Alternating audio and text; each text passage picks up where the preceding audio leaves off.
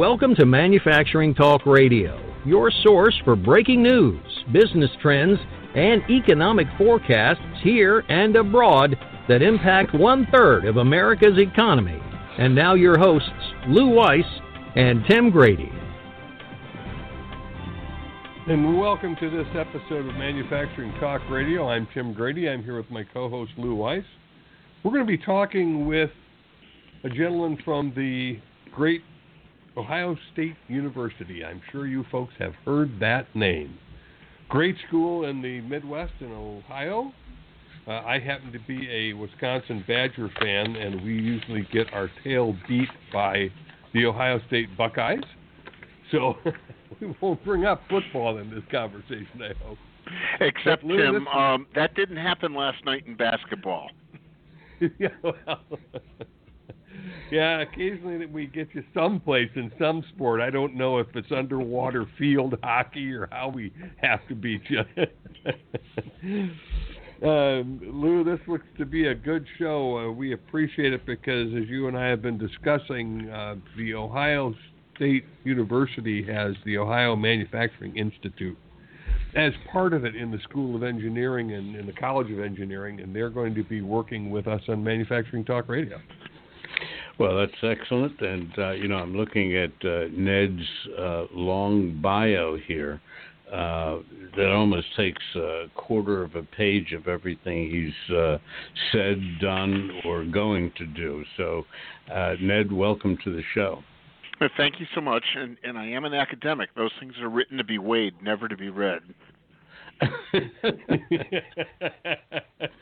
Let me just uh, give you a quick intro here. Uh, uh, Ed Edward goes by Ned Hill. He's professor of economic development at the Ohio State University's John Glenn College of Public Affairs, and the section on city and regional planning.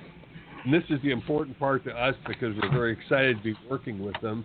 He is also a member of the College of Engineering's Ohio Manufacturing Institute. And Ned, that's kind of how we got introduced was through OMI or OMI. Well, that's terrific. I'm glad you guys um, found us, and we're we're looking forward to a long relationship with you two folks. Can, As we, you, give, you know, we have uh, interfaced with the New Jersey uh, Manufacturers Extension Partnership and a couple of others around the country can you give us or our listeners kind of a quick overview of OMI? Well, the Ohio Manufacturing Institute is isn't part uh, is not part of the uh, Manufacturing Extension Partnership. We have a close oh. working oh. relationship with Ohio's program, uh, but we're a think tank within Ohio State University itself, and um, we work on technology issues and workforce issues that are important to the state's manufacturers and consistent with a jobs report that just came out in February of 20,000, which was 160,000 shy of what the prognosticators thought it might be. Mm-hmm. There's this whole discussion around the skills gap. How is uh, Ohio State addressing that, Ned? Well, we, we do it in a few different ways. The most important way we deal with skills gap, of course, is um, through the, our training of engineers, and we can't forget that the business schools play a very big role about in terms of running and managing uh, global competitive companies. Um, then, when it comes to the operations technology, engineering is here has a very strong um, attachment to a number of, of, of big manufacturing companies, but also their supply chain and then through OMI, we're doing two things. The first is we work very closely with our community colleges as well as Ohio State's regional campuses um, in, in, in terms of identifying where the future of workforce is going. Right now, the community colleges, the tech schools, they're actually doing a very good job turning out as many people as their facilities can in traditional skilled manufacturing occupations. Um, you know, we'd like to see it faster. Um, and our partners, the Ohio Manufacturers Association, that's the NAM affiliate, has put together a grassroots um, manufacturer led um, sector strategy dealing with, with more of the traditional blue collar skills. And uh, we spent, oh goodness, two, three years working with them, helped get that off the ground. And now our focus has really shifted to rethinking and reimagining what the engineering technologist is because our concern is with the digital factory or um, the next generation of operations technologies, the ability to engineers handle that and also to to lead workforce teams around the shop floor itself, we think is very is weak, and it's a huge competitive vulnerability for the United States. Hmm, interesting. I I noticed but, in your but but uh, then you got the specific oh, thing. What are we doing with it? We're we're working with our regional campuses actually to invent a brand new bachelor's uh, bachelor's degree in engineering technology. Are you uh, working with uh, local manufacturers uh, within the state uh, to help them uh, overcome the skills gap? The answer there is, is yes. Um, we don't do anything uh, that is not customer focused and manufacturing led. Now, sometimes we'll do work that's for six months to a year ahead of them and present it to, to groups of manufacturers, but we, we pretty much have to pressure test everything. Um, so, as um, our partners, when it came, came to this new engineering technology degree, again, we, we start with our good friends at the Ohio Manufacturers Association, um, and we also had the regional campuses of Ohio State put together advisory groups of, of local manufacturers. Um, and we do something different than most university advisory groups, which is really a fancy way of, of hustling them for cash. Um, we actually hustle them for opinions. Everybody's got That's opinions. A... Not everybody has cash. uh, well, the thing is, these manufacturers right now. I mean, if we tried doing this in the middle of the Great Recession, they were so busy bailing, bailing water they wouldn't talk to us. But right now, the skill shortage is a constraint. It's, it's binding, and they have a huge self-interest in helping us find solutions. Ed, I noticed one of the points you brought out that you wanted to talk about was manufacturing 5.0. I'm I'm still back in industry 4.0 and didn't know the difference between that and the industrial revolution. How did we get from one to four? Maybe maybe you can give us some history and where sure, this is no. all going. Well, the the reason why we have Industry 4.0, frankly, is is because the German government couldn't count right. They missed an industrial revolution. So whenever we start with the premise that Germans can't count, I think we're winning right there. Uh, okay.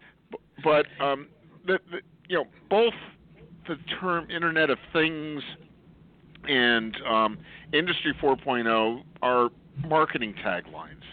They really don't have any specific content. And, and in fact, when you ever push somebody on these things, you know, you, they, start saying it means everything. And at least with, with IoT, they're now saying there's a cons- consumer and industrial IoT, but still trying to say it means everything. And if a term means everything, it means absolutely nothing. So what we're doing in our work is first, um, we we do agree with others that the digitally integrated factory is the next major advance in operations technology, and you know it's it's just a quantum leap from the world of the PLC.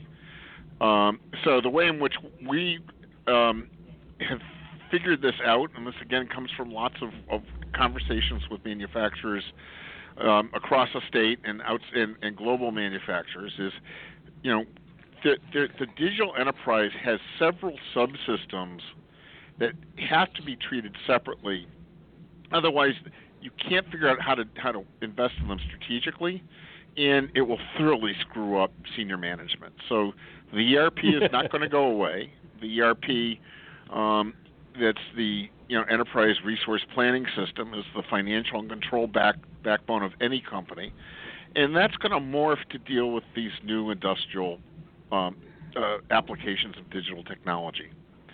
Then, if we look at the at the Internet of Things, to me, you know, if you talk about what does it really mean, it's it's using the cloud, it's using analytics, but it, it, its major contribution I see is is driving the top line of companies by allowing companies to package and sell information and also just be much more responsive to their customers. And and if you go beyond that, all of a sudden the programming challenge gets very complicated.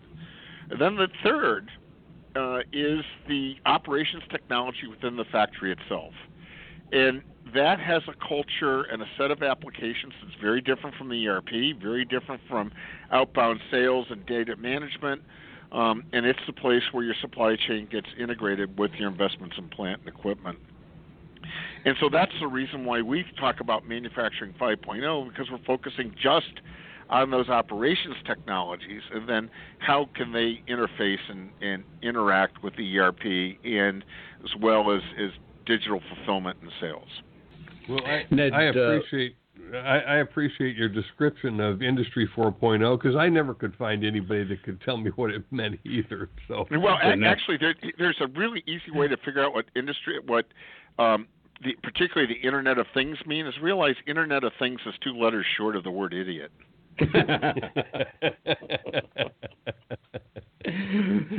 uh, when uh, Tim and I started uh, manufacturing talk radio a little bit over five years ago, and I, have been in manufacturing for about 50 years, and uh, in, in the metals industry, and the skill gap wasn't really known known there wasn't no, much known about it from manufacturers. All they knew was that hmm, we have a lot of people that are retiring, and hmm, mm-hmm. we can't seem to get people to do these jobs. So five years ago, uh, I think, uh, from our perspective, was really the beginning of the the knowledge of what skill gap is all about, and. Uh, aside from the fact that there has been progress and uh, a lot of the uh, technical schools and universities such as yours uh, is really bringing it to the forefront. That being said, uh, yesterday I heard the number that there are still 500,000 open jobs in manufacturing. And uh, if it doesn't get fixed, it's going to be three or four times that within the next decade. So, um, and I know that there's a, a there, the schools and technical schools schools are turning out a lot of new people and new technology and so on, but it doesn't seem like the numbers going down any. You, well, the I I can't I don't know if the number's half a million or or whatever for the nation as a whole. It's, we know there's a big number out here, right. and the so-called skills gap really is um, a minds and hands gap to just um, be, you know, back. Oh God, I graduated from college in '73. In the late '60s, I was in high school, and at that point, um, the shop class in my I, I grew up in a factory town in Connecticut, uh, where the brass industry was, and and and really at that point, the vocational education system it degenerated from a skilled um, and honored uh, way of making a living, which we think about post World War II America, to being the dummies in the thuglet track. And it really was for the folks who weren't going anywhere. And, and oh, by the way, we'll turn you out. And our job is to prove that you can stay in school long enough to get a high school diploma, which kind of indicates that you may actually show up for the job for a job three days in a row and um, they had some some basic metal skills, maybe some carpentry skills, and then the company itself would invest in the kid. I mean, that was the relationship between Sikorsky Aircraft and Anaconda Brass and the high schools I I, I went to. I did go to two high schools. I had freshman year A and B, um, but then what happened was as as we went through, you know, decades, couple decades of losing jobs, uh, parents basically, if the kid said they want to go to work in a plant, gave them a dope slap, and the guidance counselors gave them a dope slap. And you know now uh, the notion is that uh, a manufacturing job is is a dead end career and and has a shelf life shorter than that of a lawyer and accountant, which is wrong. Um, and so you know that's when we tried selling manufacturing the same way the milk industry sold milk, and it didn't work. Um, instead, uh, what I think we have to do is is not sell the industry or the sector, but sell the job and the occupation itself. I mean, the, there are technology jobs out there, but there are also jobs for the semi-skilled. And today, the the compensation for a manufacturing uh, worker is considerably higher uh, than it used to be. Well, it's it's in adjusted in inflation adjusted terms. Um, it's higher than non non union manufacturers used to be. If you adjust for inflation, the um, the unionized positions of 15 years ago probably pay a little bit more. But if you look at what's there for, for semi-skilled and unskilled labor, or labor in the ever diminishing retail industry, it's it's it's you know the, the the wages are very good, and at the top end you do have jobs that pay anywhere from sixty to one hundred twenty thousand dollars a year. Unless, of course, you're a welder underwater, and then you make one hundred and fifty thousand a year. Um, that that that is um, a a, a a claustrophobic career if there ever is one, and you deserve any penny you can get.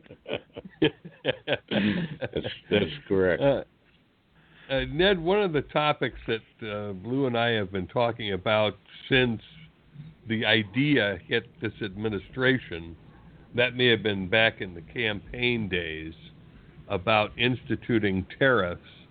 And uh, he and I look back as far as George Washington, who said that he felt that maybe some strategic industries ought to be protected. And then you trace it forward in time and find out tariffs never worked for the country that implemented them. They always shot themselves in the foot. Is there an impact in Ohio that you could put your finger on and say, see, this is where trade wars and trade policies are hurting Ohio? Well, we have um, just released last week a very large report on the impact of, we don't call it the trade war, we call it the trade skirmish, uh, both in the nation and the state. So, so if you go to the Ohio Manufacturing Institute's website, you can pull down you can pull down the report. And um, what we what we saw, and the data are pretty clear, there hasn't been an increase in steel employment. There has not been a dramatic increase in steel production. There's been a major increase in steel prices. Um, and the the losses that we expected to see in the supply chain, those that I mean, in the um, metal using industries, also hasn't taken place. This was a bit. This was confusing. So um, why? And and also it hasn't thrown us into a recession. So what the hell's going on here? I think that was the technical term of what we were using. And you know, it, it it turns out that in 2018 we had this little tax cut and this tax cut generated a deficit of about one and a half trillion dollars, which is a non-trivial number because to get up to tri- trillions, I use all my fingers and start working on toes to do counting. um, but the size of, of that stimulus was actually bigger than the size of the stimulus that was used to counteract the Great the Great Recession.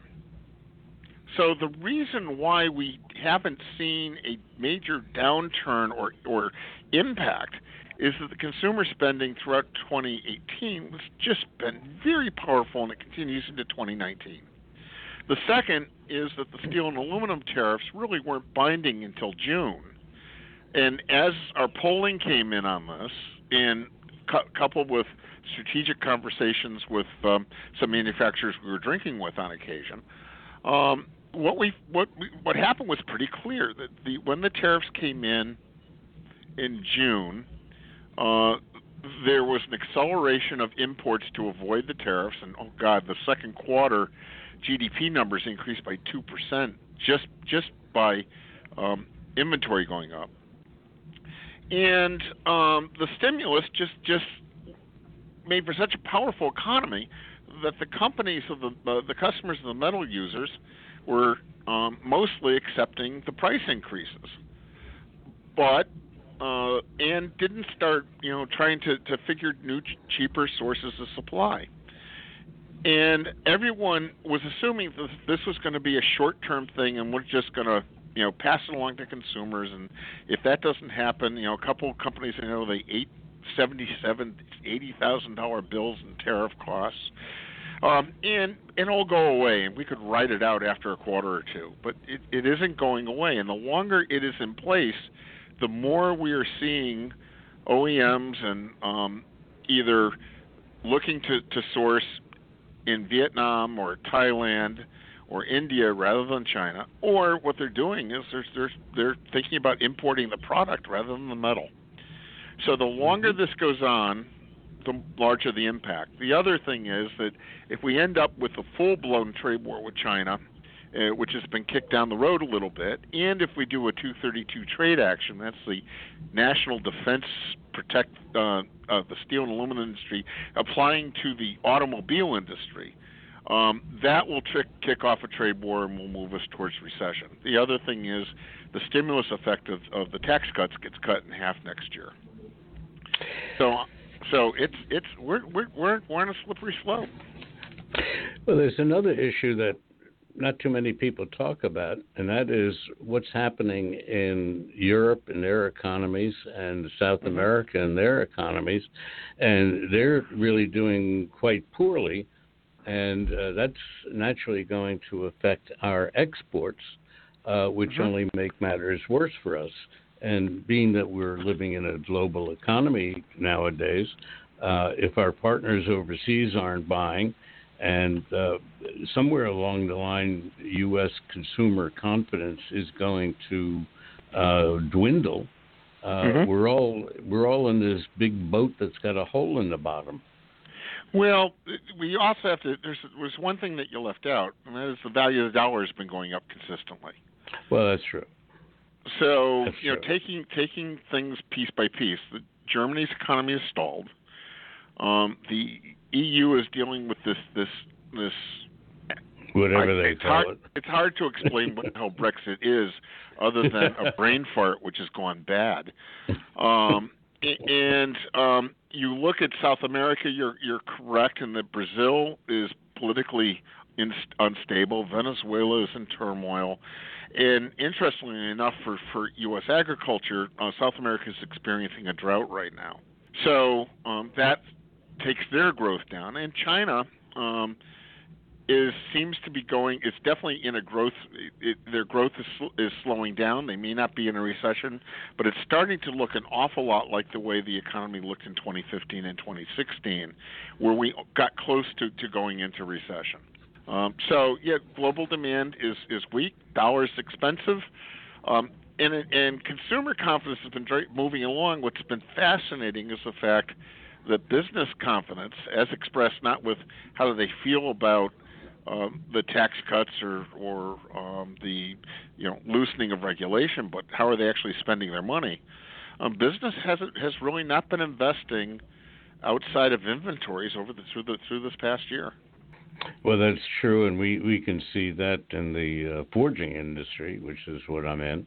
Uh, that uh, we have had uh, some significant downturn, and it's only been really in the last couple of weeks that we started notice a, uh, a trickle up, uh, but that could be just an anomaly because of inventories.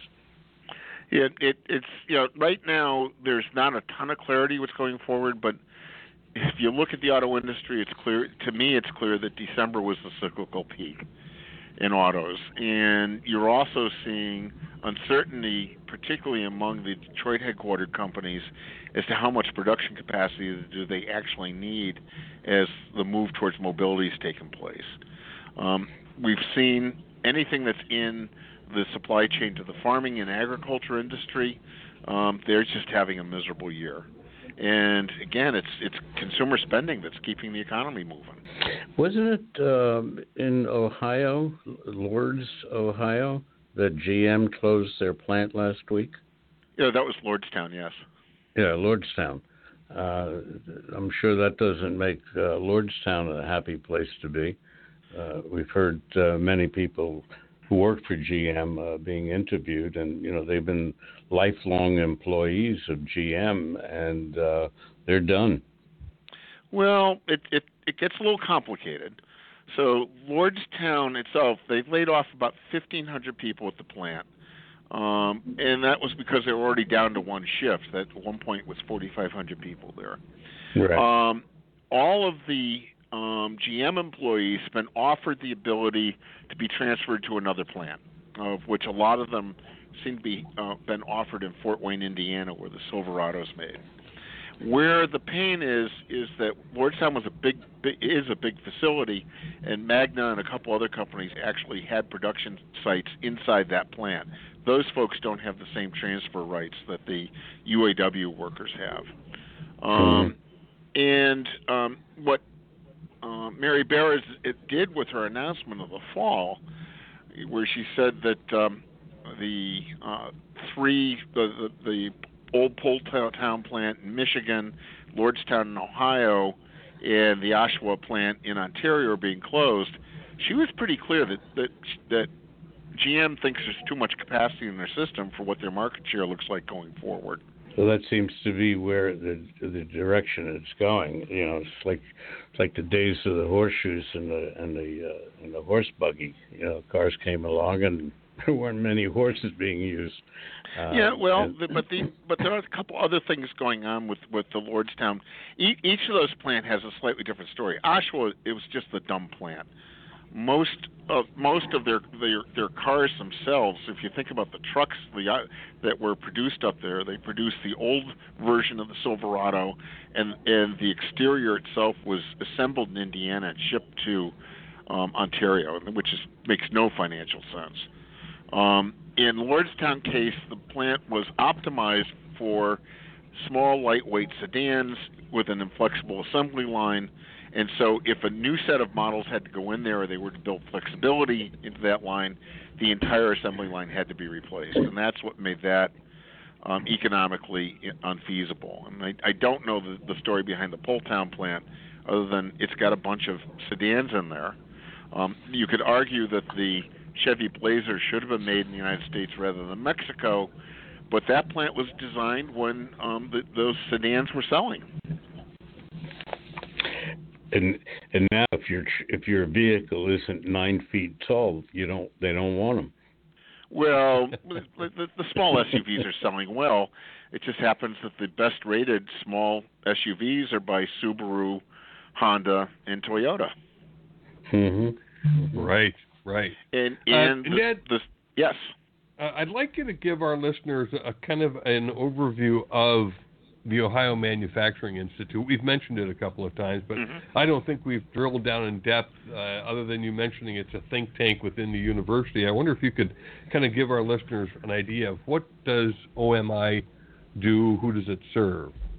Well, uh, it, it's um, it.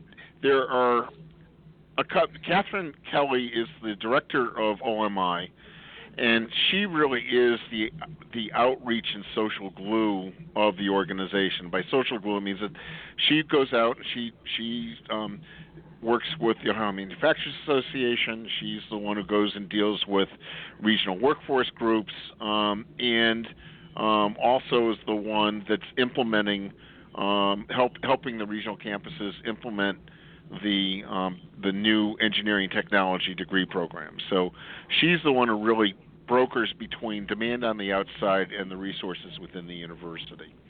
Um, my job is I work on public policy issues um, that have an economic content to them. So I've been doing a lot of work on electricity deregulation and a ton of work on, on manufacturing 5.0. And then, at the request of um, the Carnegie Endowment for Peace, asked me to, to look at how trade affects Ohio. And since that's a manufacturing issue that fell within our brief. Um, then we've got um, consulting a couple public policy consultants, and then Fran Stewart, um, she, another PhD. She's her specialty is on the occupation on manufacturing occupations and the skill content within those occupations. And then if other things come up, we can dip into the rest of the university with either on the engineering side, where we've got some terrific material science scientists working with us, or on the public policy side, where there's a good group of economists working with us. Do you work with uh, the National Association of Manufacturers by any chance? Well, we, we work not directly for NAM itself. We work very closely with their Ohio affiliate, the Ohio Manufacturers Association. Um, I think that I, I, I sit on their energy committee, and I, Catherine sits on their government relations committee. Um, and everything we do with workforce, they're they're our partner on everything on workforce. And when it comes to the fight to preserve competitive electricity generating generation markets, um, we OMI is basically a, a non-paying paying client because we volunteer our activities there. I do want to give Catherine Kelly uh, kudos and credit for actually discovering us and reaching out to Manufacturing Talk Radio. uh, not the other way around. So uh, that's how this relationship got started. Ned was that uh, Catherine sent us a note and said, "Hey, can we work together?" And we were thrilled to receive it. Well, and she's she has a terrific stack of podcasts. An awful. It's funny through the through the podcasting that she does, and I'm sure it's happening with you two folks. Those conversations give us a lot of insight on what's happening ha- happening in manufacturing America. Well, I know that Tim and I have learned a lot in the last five and a half years. That's for sure. and the whole Yeah, idea, of about course, the whole idea, of course, is that uh, we look to pass it on uh, to all those that uh, we can round up in our corral, and we've had uh, over a million downloads of our shows in the last uh, five years.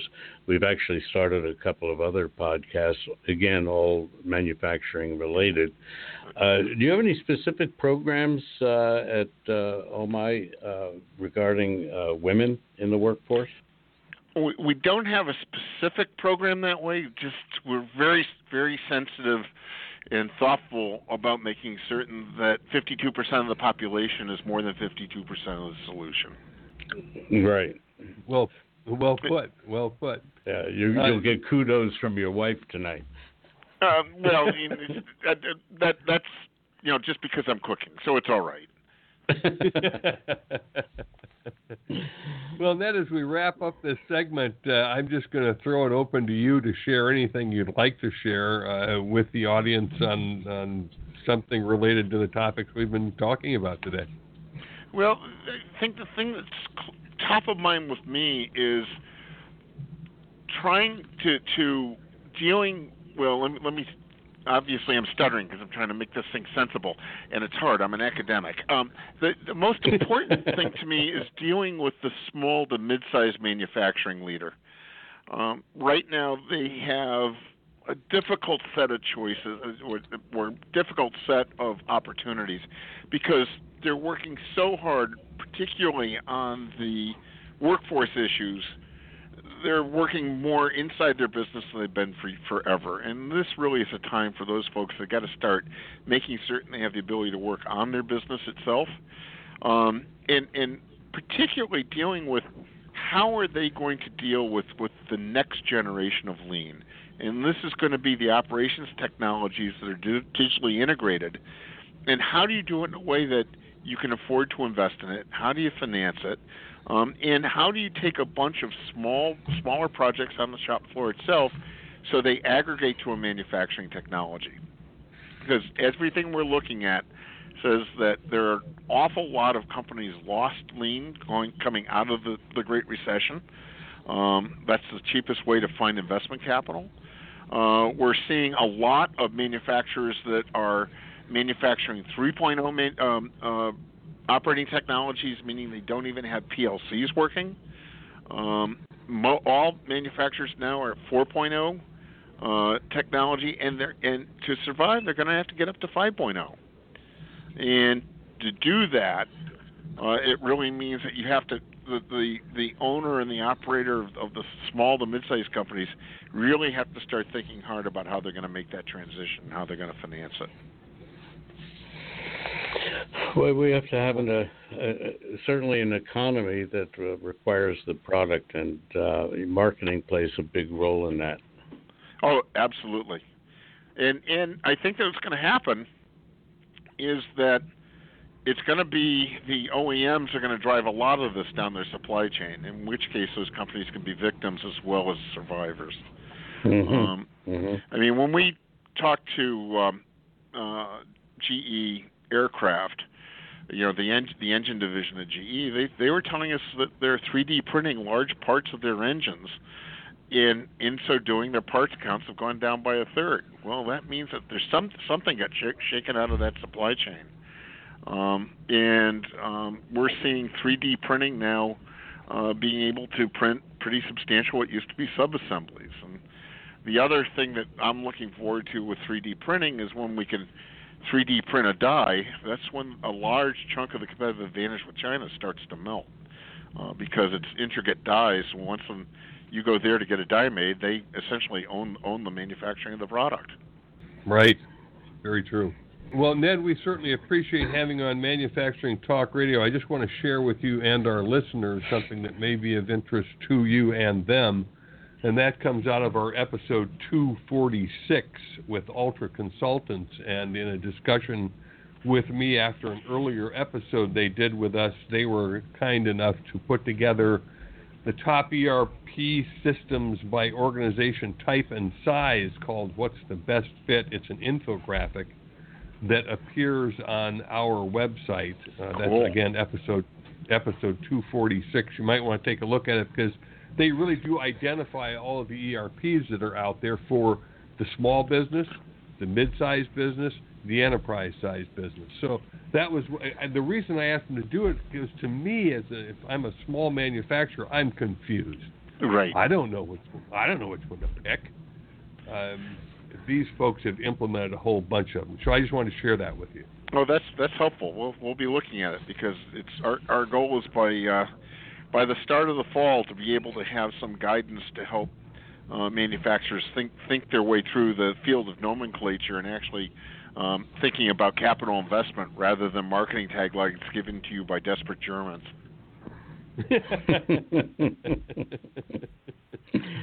well, and we look forward to having you or Catherine on our show in the future to talk about OMI or what you're doing, Ned, with Ohio State University. Again, thanks for joining us. Oh, you're welcome. It's been a fun conversation. Thank you much, and we'll be talking again. And we appreciate having Ned Hill on uh, Manufacturing Talk Radio, who's professor of economic development at The Ohio State University. Great university out in the Midwest, in this great state of Ohio. And he's also working with the Ohio Manufacturing Institute and the Ohio Manufacturers Association. So, Lou, an interesting conversation, and again, a great guest on Manufacturing Talk Radio. Absolutely, absolutely. Maybe we'll have to get them start thinking about women and in in regards to uh, what they're doing, uh, and then we can have them on Wham, women and manufacturing. Yes. Our sister show that uh, is doing very well, and just to remind all of our listeners, we have built a library of information. That's why I referred to episode 246 today. All of those have been numbered so they're easier to find and refer people to, and that's that's been the whole point of it, Lou, since we created it was a referral library for manufacturers.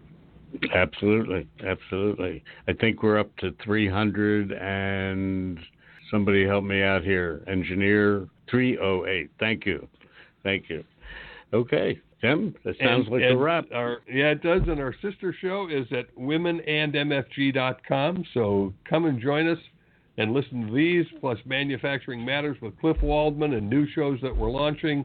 And again, thanks for listening to this episode of Manufacturing Talk Radio.